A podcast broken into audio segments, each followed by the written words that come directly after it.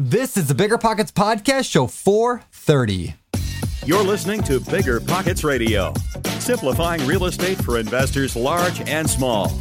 If you're here looking to learn about real estate investing without all the hype, you're in the right place. Stay tuned and be sure to join the millions of others who have benefited from biggerpockets.com, your home for real estate investing online. What's going on, everyone? It's Brandon Turner, host of the Bigger Pockets podcast, here with a special show. That's right, with David Greene here in the Sea Shed. What's up, David? What's going on, Brandon? It is awesome to be doing a show in the Sea Shed. That's The becoming a bit of a tongue twister Sea there. Shed, She Shed. yeah, this is a cool way to close up 2020. Yeah, that's, and that, that speaking of 2020, this show is actually about 2020. It's about the end of 2020. And so, what David and I are going to be doing today is breaking down some of the best pieces of advice we've gotten all year from some guests. We're going to be playing little clips and then talking about them. Uh, it should be a lot of fun. But before we get to that, let's get to today's Quick tip. Today's quick tip. It's the end of the year, which means that a new year is beginning. And if you're watching this in the future, ignore that. But regardless of when you're watching this, if you have not sat down and specked out what you want your year to look like, what's the outcome of the end of the year, what amazing things you want to get accomplished this year, don't just say, oh, I know I should do it. Do it. Like, take the time to do it. Maybe today, maybe tomorrow. And if you can, go out for a weekend. Take your spouse out, do it together with your spouse. It'll be game changing, get you guys all lined up together, and you will never regret those moments. Anything you want to add on that? I have never regretted any time I did something intentionally. The best friends I picked, I intentionally chose mm. them. The best businesses I started, I intentionally chose it. Everything that I didn't like about my life, I fell into because it was easy. So it's safe to reason that if you plan out your year and you intentionally pursue it, you're going to have a much better year. That makes a lot of sense. Yeah, definitely makes a lot of sense. Passive income without the property headache? It's possible. There's a way to invest passively in real estate and get monthly income without any tenants, maintenance, or property management. The Wealthy have been doing this for years, and if you're an accredited or high net worth investor, you too can collect cash flow without the headaches that come from owning rentals. How? By investing in a private real estate fund with PPR Capital Management.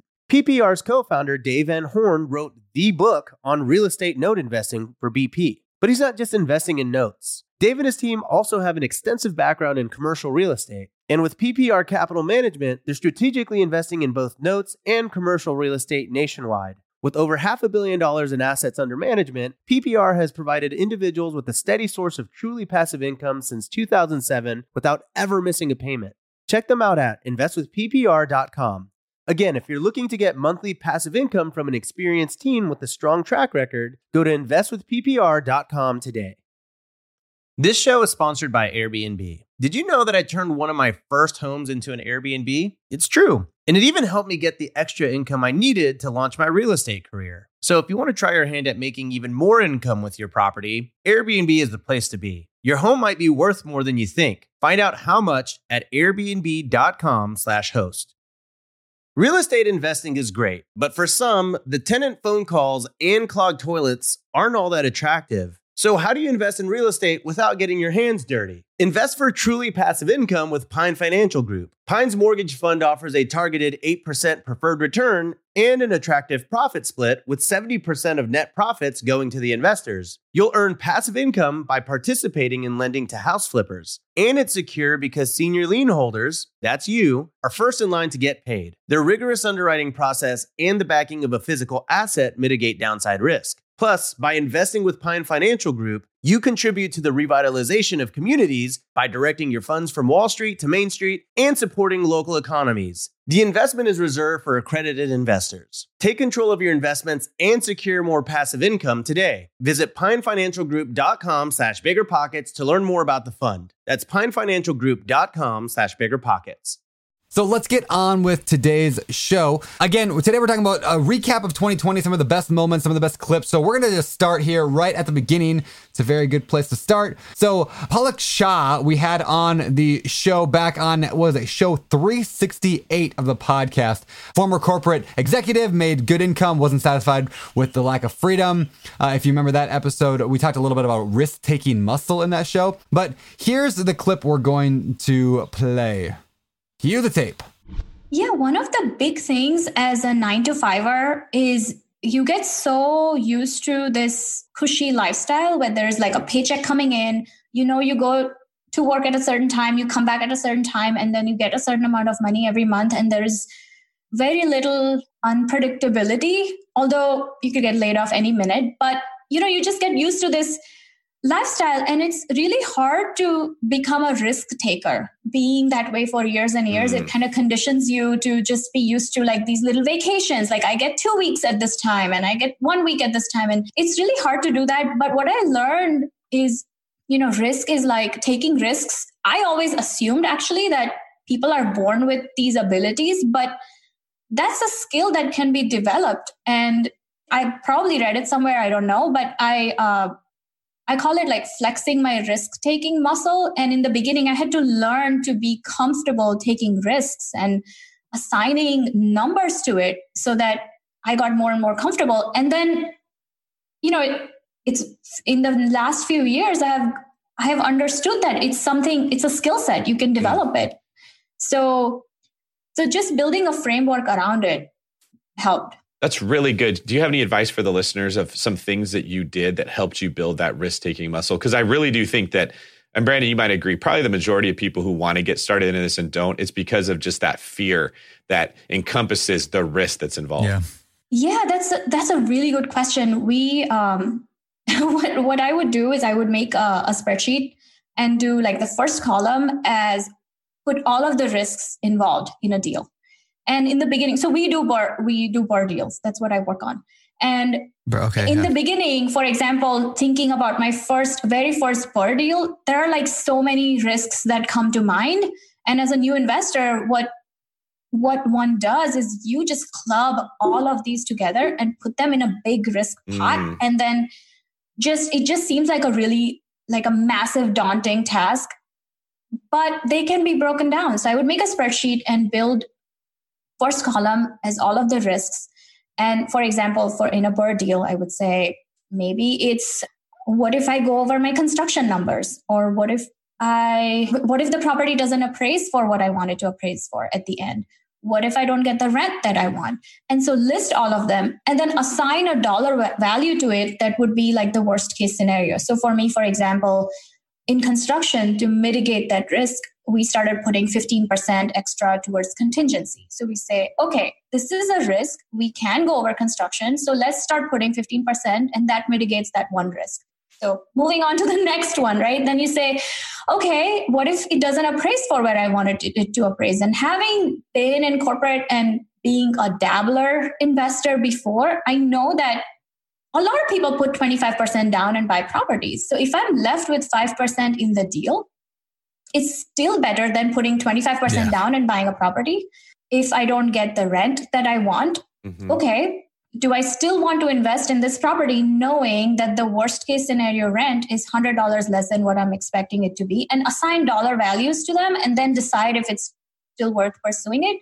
And then the worst case scenario, I always think if the worst case scenario happens, am I willing to spend that money to learn what I'm going to learn from this deal?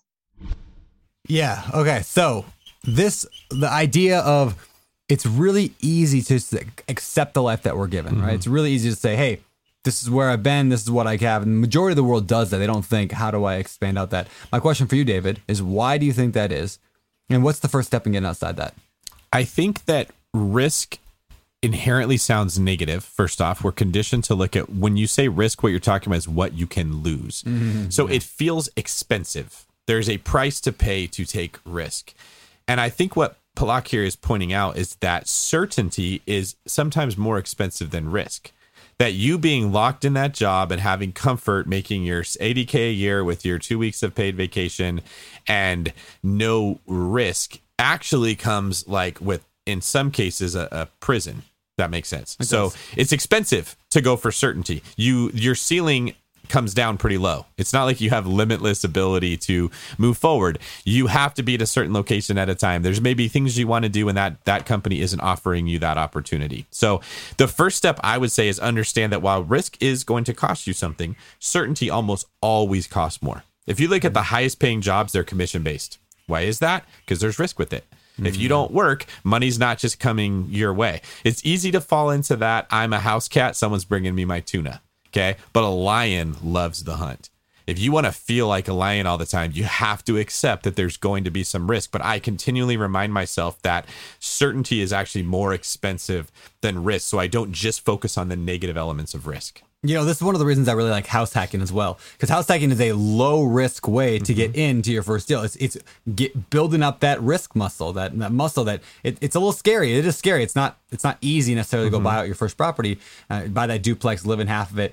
But you can do it. Partnerships are another way. They're a fairly low risk way to do it. If you're like, even if you got 1% of somebody's deal, but you got to help out with every single aspect, it's a very low risk way to get that muscle going up. So people are struggling with that right now. Think about that. What is the smallest, like lowest risk way you can still take some risk? Oh, that's brilliant. Yeah, Brilliant. you got to get comfortable with the. Con- it's like surfing, right? You don't need to go out there on a forty foot wave when you're learning, Yeah. but you do need to get into the water and get Yeah. wet and feel what surfing feels like. So we start with smaller waves, but once you've got that down, now you naturally want to progress. yeah, that's totally true. All right, moving on to the next clip of the day.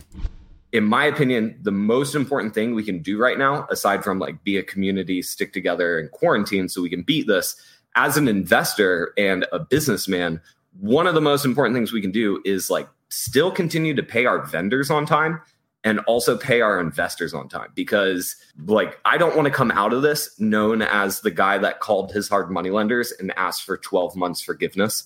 Like I don't want that reputation. I want to be the guy that was like, "Oh damn, when everything shut down, we did work for Justin and he still paid us." You know, I just put a new roof on a house uh, last week on the spot, $15,000 check. I mean, obviously I don't want to write that right now, but at the same time, I respect my roofers and I still want to do business with them. Yeah. So I love that advice about reputation mattering so much more than even profit during this time. Now here we are almost a year into this COVID mess and we're still not all the way through it yet, right? We don't know what 2021 is going to hold. But I think that principle still applies is that the integrity that you handle problems, it's like the fire, you know, like you're refined by the fire. The integrity at which you handle it is going to help you the next 5 10 15 20 years of your business uh, and i think that this year uh, i said this on the on the bigger pockets business podcast that just came out or i think it's either coming out now or just came out but it's like this is a refining year for real estate investors and for business owners. It refined who had the right systems who had the right processes in place who had the right integrity and those people who didn't are going to struggle.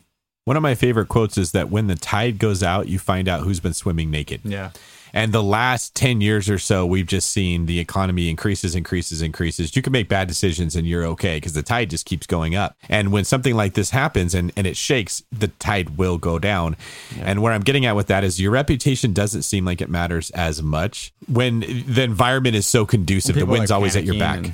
What's are that? you saying like when people are all panicking and crazy like it doesn't matter about your No, that's when it does matter. okay, We've gotten yeah, yeah. away from that because it was so easy that your reputation didn't matter. And then once you see that little bump in the road, go, yeah. now it exposes if you're running a good business, if you're a man of your word or a woman of your word, if you have sound principles. So don't get lulled into that false sense of security of a rising tide being all that matters because at some point it is going to change and how you, your reputation and how you manage your business will become very important. Yeah. What do you think about his advice about you know not trying to catch a falling knife? Um, how do we balance that with at the same time saying we want to keep you know growing our portfolios even in bad times, good times, we want to do whatever. Like, how do you balance that, and how have you balanced that? And how do you continue? Because we don't know if the knife is completely fallen yet, Yeah. right? It may not. It may not fall more. But if you always took the like the viewpoint of well, there's risk, so I'm not going to do it. You'd never do anything. You never do anything. So how do you balance that? I think that that analogy of you never want to catch a falling knife typically comes from a stock market perspective where prices are dropping and the only way you make money is buying low and selling high. Mm-hmm. So when I think the knife could be falling, I- I don't look at it like, well, I want to wait till the knife goes all the way down because we don't bet on appreciation to make money in real estate. You shift your strategy and you start buying properties where even if the value kept coming down, the profitability or the cash flow of the property would be good or over a 10 15 20 year window. Like i caught a falling knife when i bought my first house in 2009 i bought it for 195 it had originally sold at 565 it dropped down to about 180 i could have paid 180 a couple months later. I didn't hit the bottom does it matter to me now that it's worth four hundred seventy-five thousand dollars again? So, but taking that big picture approach is a really big way. And then I just don't like investing in any asset where there's only one way that I win. It's why I don't get into forex trading and I don't make these like quick and easy, quick, fast deals where I just got to buy low, sell high. That's my only option. What we like to do when we're investing is several layers of strategy that will be profitable for that deal. Yeah. What's your thoughts on Bitcoin right now? I think that people are going to like Bitcoin because I think that we're in a sense kind of ruining our currency by just printing more and more and more of it. That's one of the reasons that COVID didn't shut down the economy like a lot of people expected. They just didn't factor in the fact that the government could just keep pumping stimulus in like it probably should have went down and it didn't. So I think that I don't know about Bitcoin itself, and I don't want to claim to be an expert in cryptocurrency, but I think things like cryptocurrency, maybe like baseball cards, other things that you might not have considered will gain value as we debase our own currency. Yeah, I don't think I don't think you're wrong.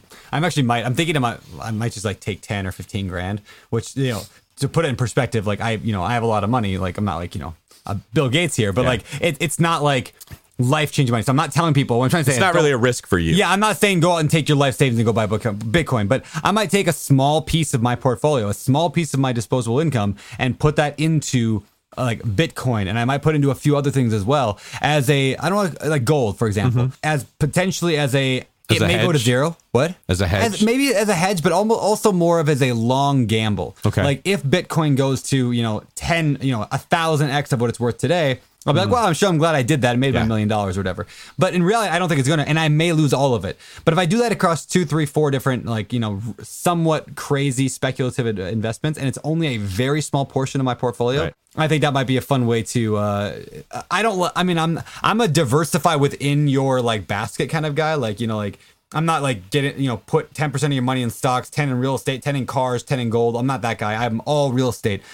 But if I want to do one percent of my income in something else for the for the fact that it may shoot up, I may do it. What I don't like is that Bitcoin is at the very highest it's ever been right now. Again, and again, this show's coming out a few weeks after we're recording this, so or a week after, I think. So maybe it dropped again, but it's doing crazy good. That always makes me scared. It's the whole uh, taxi cab philosophy, right? Is when your taxi cab driver says to invest in something, that's when you should get out of it. Well, it's so confusing because on one hand you hear don't bu- uh, catch a falling knife, and on the other hand you hear don't buy something when it's at its peak. The knife's really high. Yeah. So what do you do? yeah. It's it's uh, you invest for sound principles. There you I go. That's the, that's Other, or you'll drive yourself crazy trying to predict things you can't. You will drive yourself completely nuts. All right, let's move on to the next clip of this show. And this, by the way, is Justin Stamper, who's a good buddy of ours here on the show. He's the guy from Zombie House Flipping. If you've seen that, he was on episode 375. That's where this clip comes from. All right, so for our next clip, we actually asked in episode 376. We went and talked to 12 real estate just rock stars, people who are really good with finance and real estate. Asked them their advice on what they should be doing during a recession or during hard, difficult times. And we're going to pull out one little clip here from our friend David Osborne. David Osborne is a guy we've had on the show a couple times. Uh, New York Times bestselling author of Wealth Can't Wait. Uh, he wrote, he co-wrote uh, Bidding to Buy that we came out with here at Bigger Pockets recently. And here's what David Osborne said that I think is just so good. Write yourself a 10 year vision. Right at the top of the page is 2030. My last 10 years have been amazing. My wife and I are getting on better than ever. My health and fitness is incredible. My kids are all doing amazing. My daughter's in college, whatever. Then get into business. You say 10 years ago today, we had this crisis, this coronavirus. The entire economy came to a halt. And I'm so proud of the way I led and the character I developed and the man I became through that time period. I made great decisions. I cut overhead quickly. I preserved cash. And then I took full advantage of the recovery. And because it was such a deep, sharp crash, the recovery was long and lasting and there was a lot of money to be made and that's what really made my fortune and helped me get to a whole new level and you remember the worst thing about a boom is that every day you're in a boom you're one day closer to a crash. Every day you're in a crash you're one day closer to a boom. And the great thing about right now is we're in a crash so we're going to ride this thing out and then we're going to ride a big boom into the future. We'll be twice the people, twice the business people we are, twice the men we are or women, stronger fathers, stronger husbands or wives, whatever. And we're going to do all that. And the reason it's valuable to write about your future from today is it puts perspective on it. In 10 years, you won't remember the pain and fear that we're living through today. You'll just remember the abundance that came from it. So good luck. Write your 10 year vision. Yeah. So David is basically saying here, of course, like keep an eye on the long term perspective. I mean, it's it's really easy to get caught up in like, what am I doing right now? What's happening right now? And honestly, as we go into 2021, we don't know what's going to happen. Uh, in 2020, nobody could predict what happened here. But when you have a long term 10, even 15, 20 year outlook on your life, you realize like this will be a blip, but it's not going to be like a life changing necessarily blip for most of us. It'll be a life altering blip, but not like life, not life ending. Right. It's kind of like what I said, where when I bought that house at 195 and it dropped to 180, I was kicking. Imagine the emotions I was feeling. You're an idiot. Why are you doing this? You should have waited. You bought too soon. You don't know what you're doing. And and and that moment over that couple of months, that's how I felt. And I was thinking I should never buy real estate. Same yeah. thing happened on that very first deal where my tenant took advantage of me. We we documented that in the Bigger Pockets podcast. I think 169. I went over that. I thought I sucked at being a landlord. I did suck at being a landlord. It felt like a terrible decision. Looking back, I have a house I bought at 195. It is now worth about 475 and it's cash flowing over a thousand dollars a month. That was not a bad decision. Yeah. Almost everything that I look at from a overall perspective, a longer term, it feels so much different than it did when I was in the moment. Think about a house, the first house you bought, what the escrow process was like. Yeah, you were, do you ever even think about it once now? No. No, no but in that moment, it's so big. So, what I say is zoom out. What I love about Dave's advice is he's talking about creating a vision that you can set your sights on and focus on that. And it creates the emotions, yep. like you just said. I became a much better person. I have a great relationship with my wife. I'm in really good health. So he has a setback about his health. He gets injured. He can't run. Maybe he gains a little bit of weight. In the moment, it's easy to feel bad. Yep. But when you're constantly looking at the big picture and you're like, hey, I can bounce back from this. That was a three month period out of a 10 year chunk of time. That meant nothing. You stay in a healthier emotional state that keeps you excited and optimistic about moving forward. Yeah, that's totally true. Yeah, I love I love that idea. I mean, you know me, like we talk about the vivid vision all the time. There's a book by Cameron Herold, who I think is coming on the show in a few weeks, which hmm. is pretty cool. But uh yeah, we talk a lot about this vivid vision about like where do you want your life to be? Like if you're an artist and you have a paintbrush, what do you want to paint? Go and paint it. And that's exactly what David Osborne is saying here. So I think it just it's helped clarify for me a lot of things this year. Having that vision, you know, because I had this clear vision, like I, I think I was able to navigate 2020 better. And so I, my advice for everyone listening right now is if you don't have that, create that vision do exactly what david just said. You sold me on it. I never was a proponent of that. Mm. i was much more tactical. Yeah. now i'm seeing after that's i'm seeing funny. the changes in your own life that this is something i absolutely have to do. And while i'm in hawaii i'm working on that. That's awesome man. It's awesome all right, moving on to the next clip today, and that was David Osborne. Next one is Thach Nguyen. So Thach was on episode number 395 of the Bigger Pockets podcast. You guys remember Thach? He was a, hilarious, amazing dude from the Seattle market who, it, like, I think he was up to hundred thousand dollars a month in passive income. The guy is just a beast when it comes to real estate. Awesome energy. Still door knocks, even though he's a multimillionaire. You probably remember that little thing. No excuse attitude. Uh, and he talks about a lot about paid off houses. He was one that normally we talk a lot about leverage, but he pays off a lot of houses and the peace of mind you get from that. So, with that said, let's pull up the clip from Thach.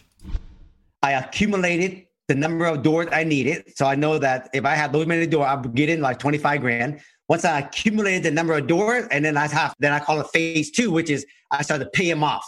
Okay. Phase one, I accumulated. Phase two, then I pay it off. And once I got that out of the way, now now I am out of the rat race. Now I can go ahead and increase whatever I want. But I'm doing it because I want to do it, not because I have to do it. Yeah, that's cool. Yeah, there's a lot of debate on whether or not you should pay off properties. Uh, let's let's have that debate real quick here, or a discussion.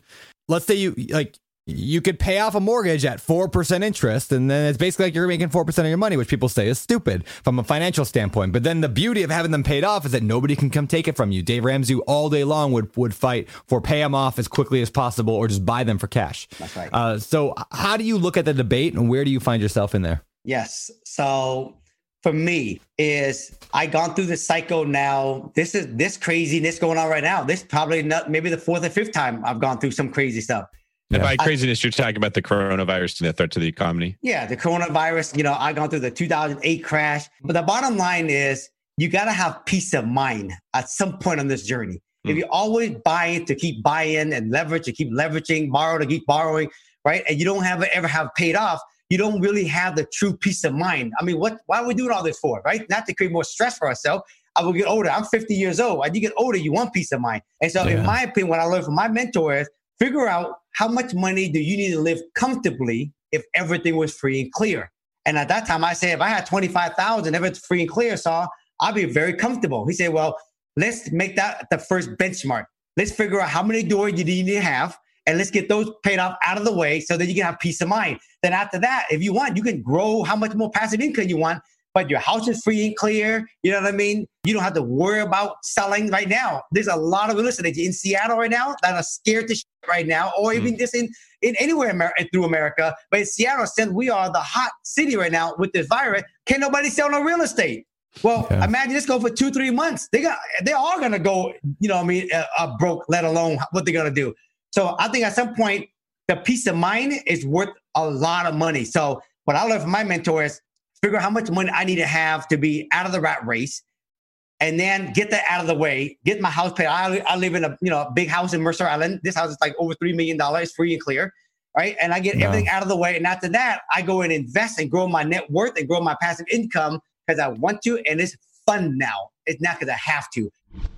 All right, so that advice from Thach, his idea of peace of mind, I, I, something like that, like just resonates in my soul so much. You know, like just having that like peace that no matter what happens, I'm okay. And I think this year was a good reminder of why leverage, leverage, leverage, leverage is not always the best advice. Like sometimes it's okay to pass some properties, and I've been working at that this year as well, and I hope to continue to because there's something nice about like what are you building for? If you're looking for that peace of mind, why not relax a little bit and, and do that? What do you think on that? I think that's why you need to have your vivid vision. Yeah, yeah. Because from my perspective, having paid off properties, it causes me anxiety.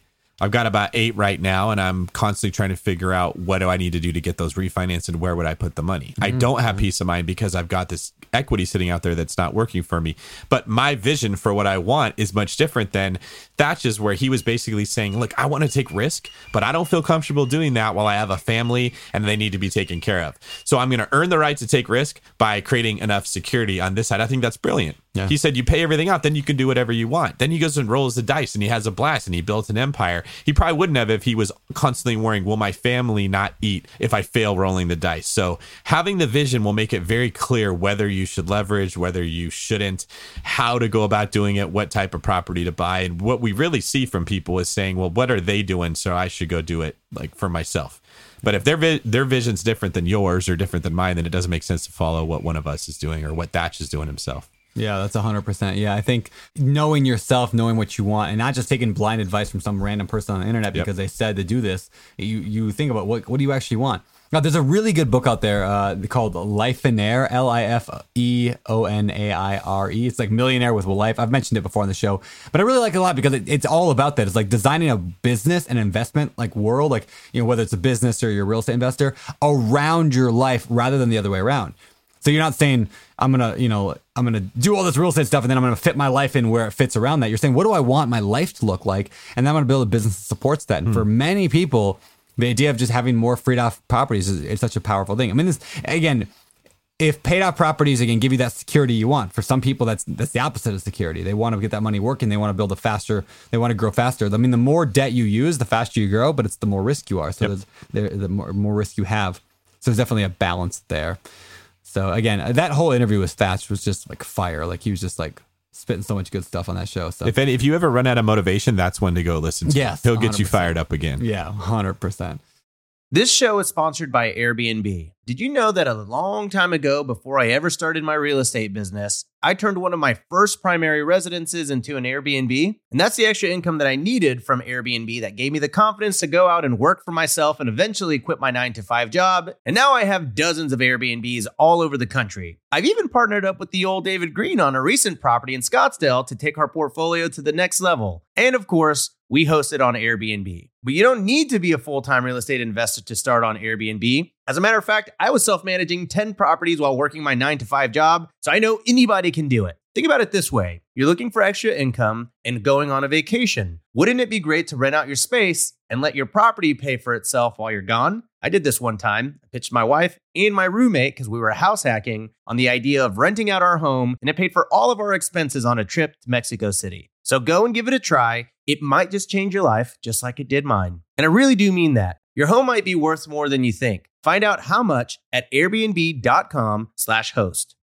Whether you need to buy or sell, or you're just obsessed with looking at homes for sale, Redfin's got you covered. Redfin updates their listings every two minutes to help you see new homes first. And they give you personalized recommendations based on the homes you like, so you can find a home that's just right for you, whether that's a cabin, a craftsman, or a castle. With the top rated Redfin app, you can favorite homes, share listings with others, and schedule tours even on the same day with a local Redfin agent who can help guide you through the whole home buying process. And if you're looking to sell, Redfin agents have the experience to help you get the best price possible for your home. That's because they sell twice as many homes as other agents. With a listing fee as low as 1%, Redfin's fees are half of what others often charge, which means you'll have more money to put towards what matters most to you, like your next home. In fact, last year, Redfin saved home sellers $127 million. No matter where you are in your real estate journey, Redfin can help. Download the Redfin app to get started today.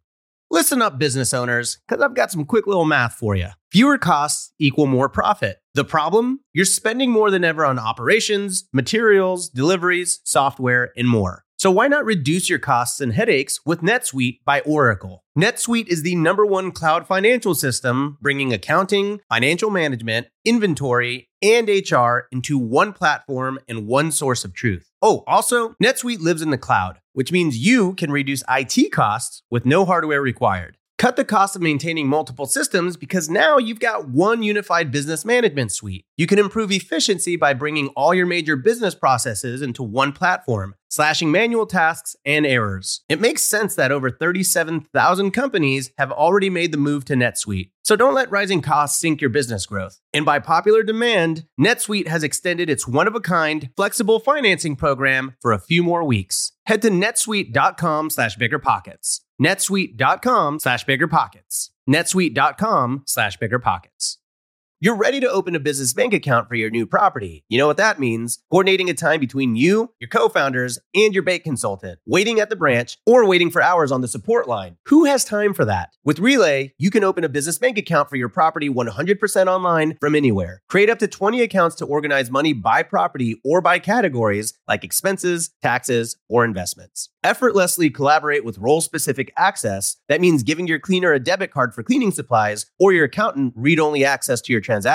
Own multiple businesses? Relay lets you open unlimited accounts and access them all from one centralized login. Okay, I'm just, I'm going off script here. That is cool. It's annoying that I have to log into 10 business accounts with my current bank. So go sign up for RelayFi because that's a, that's a feature that I like. No monthly fees or minimums, and it takes just 10 minutes to sign up. Head on over to relayfi.com slash biggerpockets for stress-free banking. You can join me because I'm heading on over there right now. I'm heading on over to R-E-L-A-Y-F-I dot com slash biggerpockets. Relay is a financial technology company, not a bank. Banking services provided by Thread Bank, member FDIC. The Relay Visa debit card is issued by Thread Bank pursuant to a license from Visa USA Inc. and may be used everywhere Visa debit cards are accepted. All right, so moving on to the next clip. The next clip we've got, oh, our buddy Tarl Yarber. Actually, I think was here earlier. Uh, Tarl actually uh, was on show number 398 of the Bigger Pockets podcast. He's flipped hundreds of houses, but then he had not flipped, he had not owned any single rental properties. He had a big business, tons of stress, wasn't too happy. So he changed his business around when he realized uh, something. So we're gonna like, he actually learned from Thach, the guy we just had on the show a second ago. He learned from him. And so he's going to share a little bit of that right now. And even though we did more deals, more production in 2017 than we did in 2016, I made the same amount of money on both years. Personally, me. My company made more money, but we had more overhead, more stress, more hours into it. And at the end of the day, I personally had the same reward doing less work in 2016, if that makes sense. And so the and so it was a wake up call for me go like something's broken here and I don't like this. And why do we keep doing this? Because the thought of repeating another year, this sucks, right? So luckily, you guys just had Thach Nguyen, right, who was on yep. your guys' podcast recently. He's a really good friend of ours. Uh, he had a little thing that he was doing, and I went to it and to go hang out with him. And it was like that perfect crystal moment. I could have probably heard somebody say this a hundred other times, read in a book, and ignored it completely, right? And I probably did. But he said it at that moment. He had, and he said, the key right now is most people build their business and then take their life and try to get their life to fit their business, whatever they have left over, right? Instead, why don't people do it the other way around where they figure out what kind of life do they actually want to live and then design their business to fit that lifestyle? And I'm like, what? Yeah. You could do that? so why aren't we doing that? and so the and it was like that perfect, it was like, aha, my wife and I need to sit down for a second and figure out what do we even want our lives to look like because we never took the time to do that. And if I didn't have those failures at the end of 2017 and I actually got what we originally wanted on our business plan, I wouldn't have had time to even think about that stuff. We would have just been growing, right? And going. I would have still hated it more. So we that was the aha moment. And at that point, my wife and I made my wife and I sit down for three Saturdays in a row with white butcher paper out and we started mapping out like what do we want our actual life to look like on it hmm. just next year let's just start with 2018 what do we want 2018 to look like because i've had a struggle with thinking long term for a really long time because i was like I, I couldn't even think past six months or a month at times and stuff uh, and so we worked on 2018 and we said what do we want to do most what would make us most happy So the funny thing about this clip is that Tarl, who's a friend of ours, right after we rec- recorded this episode with him, like an hour later, I called him and I was like, Tarl, you said on the interview we did with you, and it's not on this clip necessarily, but you said your favorite thing in the entire world is diving. Like, just you love to dive. Why don't you come to Maui for the winter and come hang out and dive more often? And he goes, That's a really good idea. And like he took the advice he just gave and he built his life around it. And now Tarl is here. He's a block from me, just like Josh Dorkin's a couple blocks from me. And now you're right here with me in this room. Also, because of advice you gave, where you said, David, you have some decision fatigue. Why don't you come to Hawaii and get away from it all and get some perspective? Got you out here. So it's all it's it's interesting that Tarl came out here. And again, that it's similar to what we just talked about this book Lifeonaire that I mentioned and building your life around it. Tarl's a great example of that. He li- he leads his life by his lifestyle at this point. Like what does he want his lifestyle to look like and he builds his business around it. How are you doing that in your business, David? Well, I really didn't put a lot of thought into that until this trip. So getting away from it was a really big help for me. What I'm doing now is I'm this is not something I would totally do normally. I'm looking at creating having the whole team make vision boards. Oh, nice. Like writing out these are the things that I like. Being here in Hawaii, looking at condos, maybe we'll do a show where I'm talking about like what the experience has been like coming out here to buy property has helped me to realize I want a couple of these and then I want to get a property more like yours. So that's where I want to go. What would I need to do so that my California businesses are still operating profitably and successfully if I'm out here more often? Now my mind's constantly looking at what do I need? What do I have to change? What do I have to do differently? Who do I need to let fail a couple times to let them mm. grow? All this stuff that I was probably before this thinking more along the lines of I don't want to go through that. That sounds too painful. Well, now that pain doesn't seem so bad if it means that I get to be in Hawaii more often. So, I mean, you're a man of influence. I'll tell I'm a you that. man of influence. I don't know what that means, but yeah. Good stuff. Like it, it's good. How do you think this stuff applies to people who are just getting started? There's a tendency of people who are super successful, Tarl, you know, Thach, you or I, that we've got a lot of real estate, a lot of cash flow coming in. How do you do this when you're just getting started?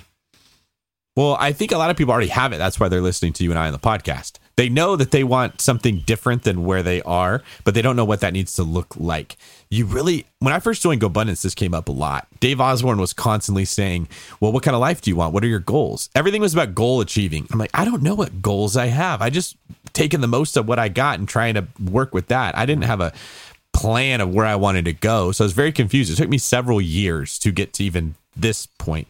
It's okay to take time worrying about that and thinking about it. It's a complicated process. You got to figure out what do you enjoy doing? What feels light to you? What's your superpower? What are the things that are currently draining you? It is a process to identify those types of things and label them out. So I think that the 90 day intention journal is a really great place to get started because you're going to write out your thoughts and where, what you want your life to look like. I think journaling and saying what you liked about your day is really helpful because you can start to analyze, well, this was awesome. This wasn't. I need more of that. And let it happen like naturally. It's going to be, you have to be purposeful about it, but give it some time to play out. And then once you identify this is something I don't want, be really intentional about getting it out of your life. Replacing it with something else, and I think it's it is a journey. It is not a one stop. Hey, I made a decision and it's all better. Let that go. That's that's hurting a lot of people. That's holding you back. If you think, well, what's the one move I got to make to get that property under contract or to change my life? It's a series of steps, and it's a muscle that you have to build. But I would say for the new people, like when I was new, I didn't even know what I wanted my life to look like. I just knew I didn't want to have to go back to being a cop. I didn't know what I wanted to do instead. It was it was a scarcity mindset, and that's changed from spending more time with you. Oh, that's cool, man. Uh, I, I I will add this one thing. It's easy when people listen to sh- like stuff like what Tarl just said. Be like, well, I want to dive every day and hang out in Hawaii. And there's a the phrase that we've been using a lot lately, and uh, it's the you haven't.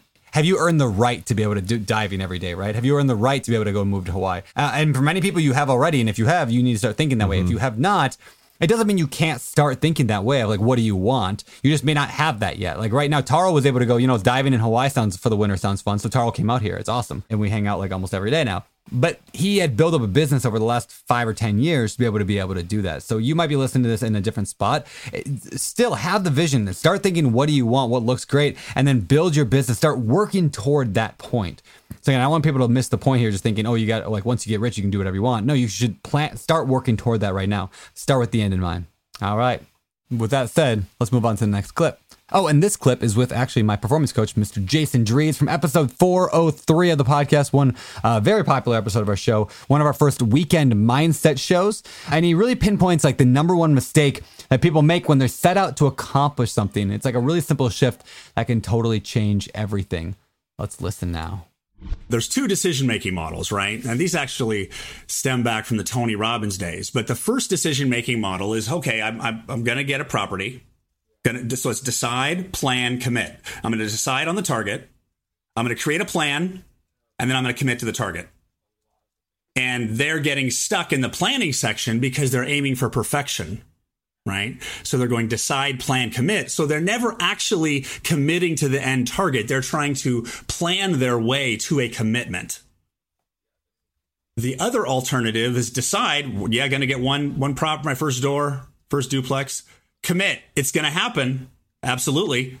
Do I know how? I don't know. So decide, commit, figure out how. Mm. That's where people yeah. need to go.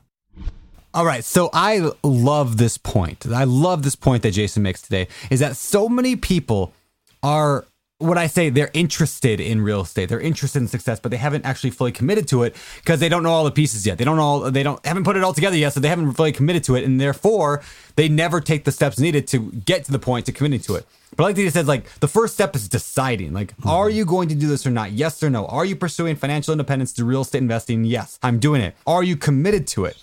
Yes, I'm committed to it. I'm doing it. Like no matter what, come hell or high water, I'm doing it. Now let's figure out how to do it there. And it's just a different way of thinking because so many people just think, well, how do I do it first? I got to know the whole step. Have you found that true in your own life? Do you feel like you made that adjustment? Have you always been this way where you just like, you know decide you like have you been the opposite or which which model have you followed i got very lucky when i was young that i got into basketball at a very high level and i wasn't i was athletic more than the average person but not compared to the really good basketball players i was competing with and I realized that my athleticism improved, my game improved from hard work. My brain made this connection between if I stick with something and put a lot of effort, magically the results I get will come up. And then I just started applying that to everything else in life. And I think everyone kind of needs that moment in their own life, what it is. Hey, I didn't get good grades and then I learned how to study and I did get good grades or whatever. Because once you catch that momentum and that feeling, it starts to become very easy to say, hey, I'm going to do this and it's okay if I suck at it. I won't suck forever. I think if you've never had that experience, you think in your own head, either I'm good at it or I'm not oh, I'm not good at real estate investing. I don't know anything. I shouldn't do it. But life doesn't work that way. It doesn't work that way for anything. It doesn't work that way for working out, learning a new skill, like snowboarding. There's no one that goes out there and crushes it snowboarding or surfing on their first time. There may be people that pick it up faster than others, but a lot of that is like, well, what other things in your life did you do and learn? And the synapses in your brain were sort of connected. So I think that's a big problem is if you haven't had something to build on in your past that this can feel daunting and you think you're doing it wrong. And another point that they made that I really liked is the idea of perfection getting in the way. That's mm, huge. And as a performance coach, I know Jason sees this all the time. I I struggle with this. I'm looking at houses right now, a new place for me to go buy. I'm going to house hack in the Bay Area. They're very expensive houses. It's around a million and a half, so it's a pretty big decision. And it's easy to get sucked into, well, what's the perfect house? What's yeah. the very best one? And if I finally find the very best house, then the next question is, well, what if I wait? Will a better one come out? Hmm. and you never get out of that. What I now do instead of thinking what's perfect is I say, well, is it better than where I am right now? Hmm. Yep. Then move forward. I'll get a if I find a better house after this one, I'll buy it next year. That's such a healthier way to think. Instead of, am I in perfect shape to go work out? No. But would it be better if I worked out than if I didn't work out? And if we all sort of adjust our expectations with, is this better than where I am? Can I move the ball forward? As opposed to, can I get a touchdown on one play?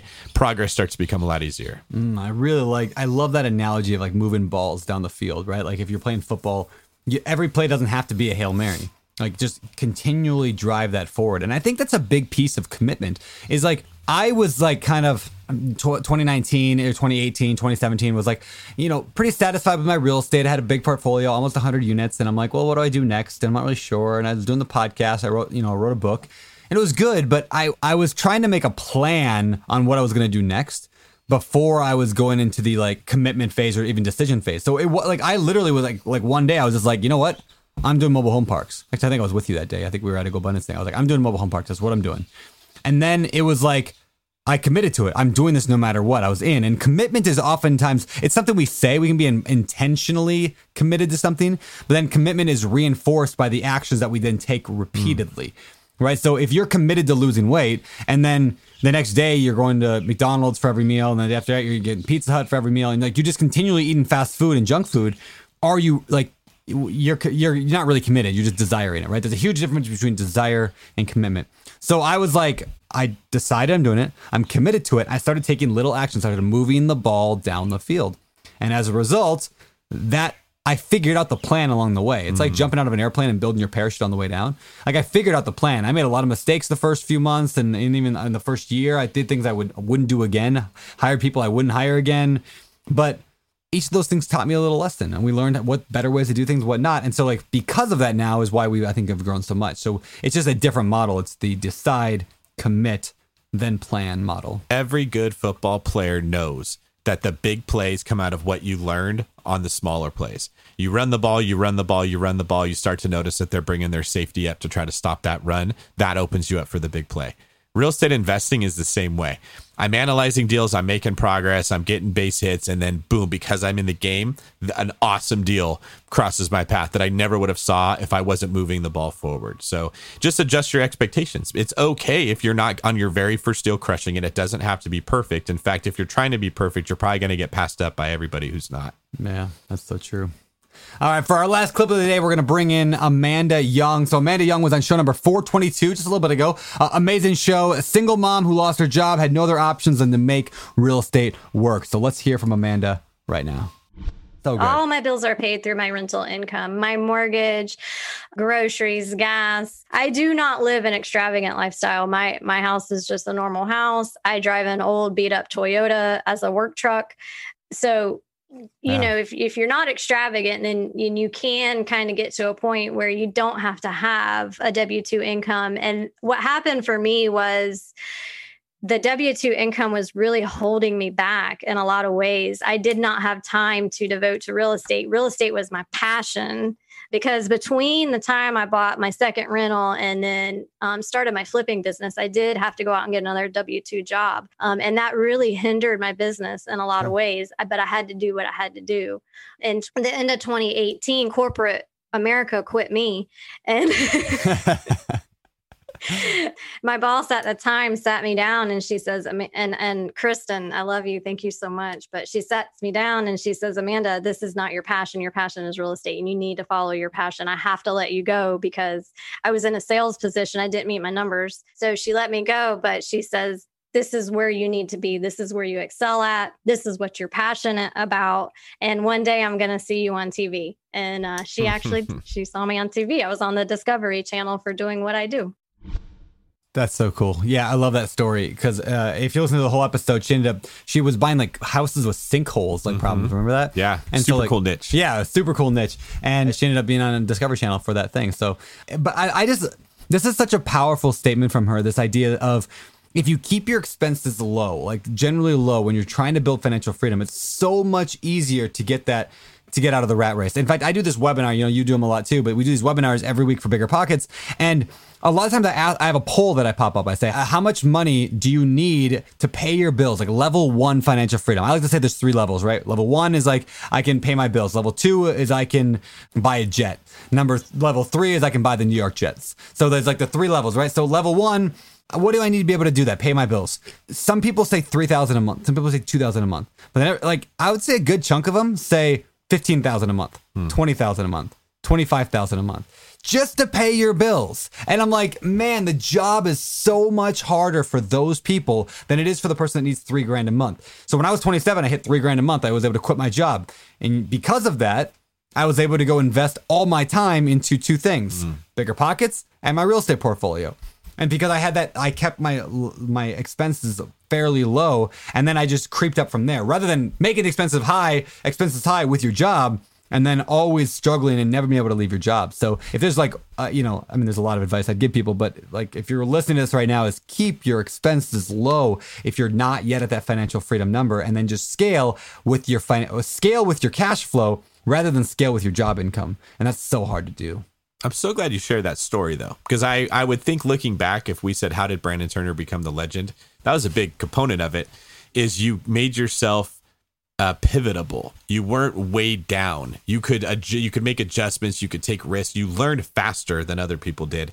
Amanda was one of my favorite uh, interviews of the year, and it her story reminds me of a scene in Batman. I'm a huge Batman fan. I love the Christopher Yep. Nolan movies. and there's a scene where they're all stuck in a prison, and let's say that that prison would be not being financially free. And the worst part of this prison is you can actually see the way out. You just climb up a wall and you can get out of there. So it torments you because you're looking at this carrot that you want so bad, but you're reminded every day, I can't climb that wall. And I think that's how a lot of our listeners feel. And the problem with getting out of that prison is you had to climb a wall and make a jump from one rock to another. And they would all tie a rope around their waist. So if they missed the jump, the rope would catch them. That way they wouldn't die. It would hurt, but they wouldn't die. And nobody could make the jump. And Batman, who was stuck in there, talked to an old man who told him about the one person that made the jump. And the secret was they didn't use the rope. The rope was actually weighing them down. What you thought was keeping you safe was preventing you from achieving your goal. So, in order to escape, what he does is he takes that leap of faith, he gets rid of the rope, he makes the jump, he catches the rock, and he climbs out of the prison. That W 2 job, that security, for many people is their rope.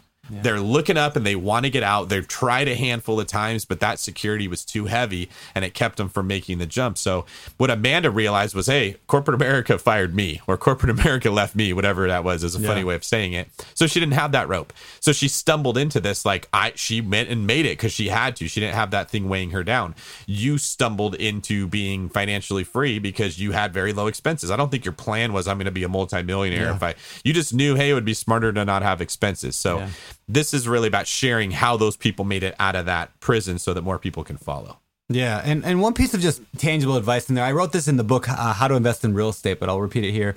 Uh, our income is oftentimes like this this creature. In fact, there there's the the movie Fantastic Beasts and Where to Find Them. It's the Harry Potter spinoff. In there, there's this creature called like the the Occamy, and this thing will grow to whatever size container you put it in. So they put it in a teacup, it's the size of a teacup. You put it in a, a bus, it, it grows to the size of a bus.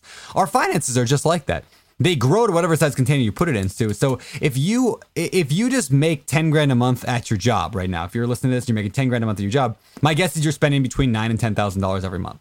You might have a few hundred dollars a month you set aside for savings, you might have something, but everyone spends to what they make for the most part. And it's very rare to find people who don't do that. But those who do, I find most of the times follow this exact principle I'm going to say here, and that is to find a way to shrink your container and you won't even notice it. So if all of a sudden your container was only eight grand a month, you would spend mm-hmm. eight grand a month. You wouldn't, you would not notice a, you wouldn't be cutting back. You wouldn't notice anything missing. You'd just be spending eight grand a month instead of ten. And then if you made that container seven, you probably wouldn't notice that either. Maybe you got down to like three, you would notice, or four or five, you know. And maybe it has to happen slowly over time. But find ways to reduce your container. How do you do that? By having money sent from your direct deposit. If you have a job that is direct deposit, have it sent to another account that you don't have easy access to without online banking or whatever. Uh, have it sent to another another system. Pull more of it out into a Roth IRA. Things like that. Ways to divert your money so it doesn't land in your in your account. Now, who's the best in who's the best at understanding this and forcing us to all do this? The U.S. government. Right? They don't tell you at the end of the year, pay us all the, the tax money They you owe take us. it as soon as it comes they in. Take it when it comes in.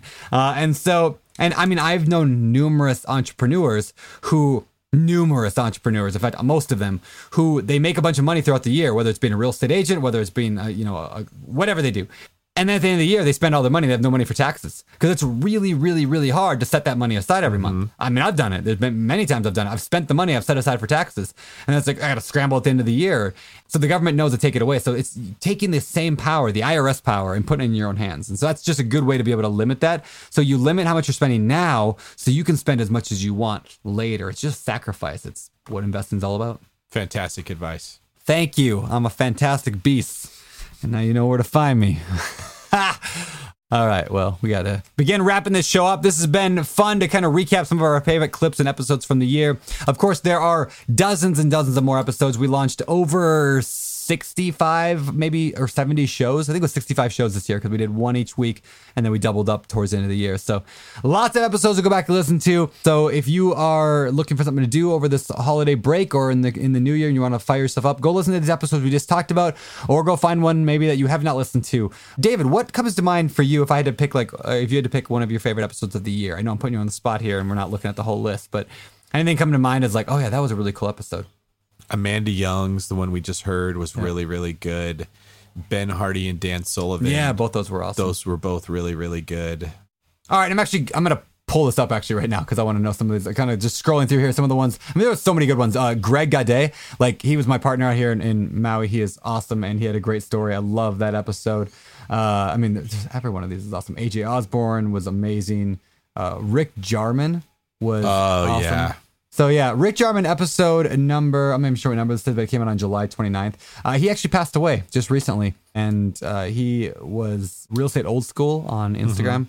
Amazing guy, amazing dude, uh, but sounds like he got the coronavirus and uh, like hundreds of thousands of other Americans didn't make it, uh, which is terribly sad. So go back and listen to that episode. Maybe that would be a, a great one to go check out and listen to. And again, everything we talked about today. Plus, I mean, there's so many on here. I, I could like list every one of these, but yeah.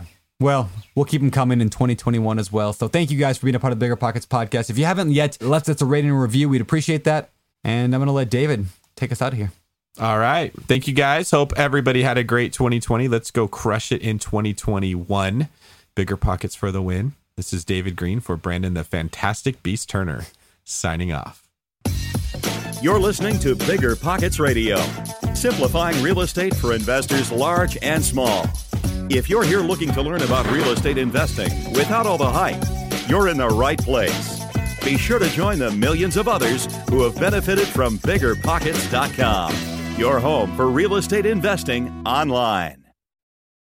The market is changing, and finding your way can be tricky. Rates shift, headlines whirl, but your goal hasn't changed. You want financial freedom. And the best investors know it's not about timing the market, it's about time in the market. If you're ready to get into the real estate investing game or take your game to the next level, finding an investor friendly agent is your next step. With Bigger Pockets Agent Finder, you can find the right agent in minutes. Just head to biggerpockets.com slash deals and enter a few details about what and where you want to buy, and bam! Instantly match with an investor friendly agent who fits the bill. These local market experts can help you navigate the neighborhoods, analyze the numbers, and take action with confidence once and for all. This free resource is only available at biggerpockets.com slash deals. Get an agent, get the deal, and get closer to financial freedom at biggerpockets.com slash deals. That's biggerpockets.com slash deals to find your investor friendly agent today. The content of this podcast is for informational purposes only. Past performance is not indicative of future results, and all host and participant opinions are their own. Investment in any asset, real estate included, involves risk. Use your best judgment and consult with qualified advisors before investing. Only risk capital you can afford to lose. Bigger Pockets LLC disclaims all liability for direct, indirect, consequential, or other damages arising from reliance upon information presented in this podcast.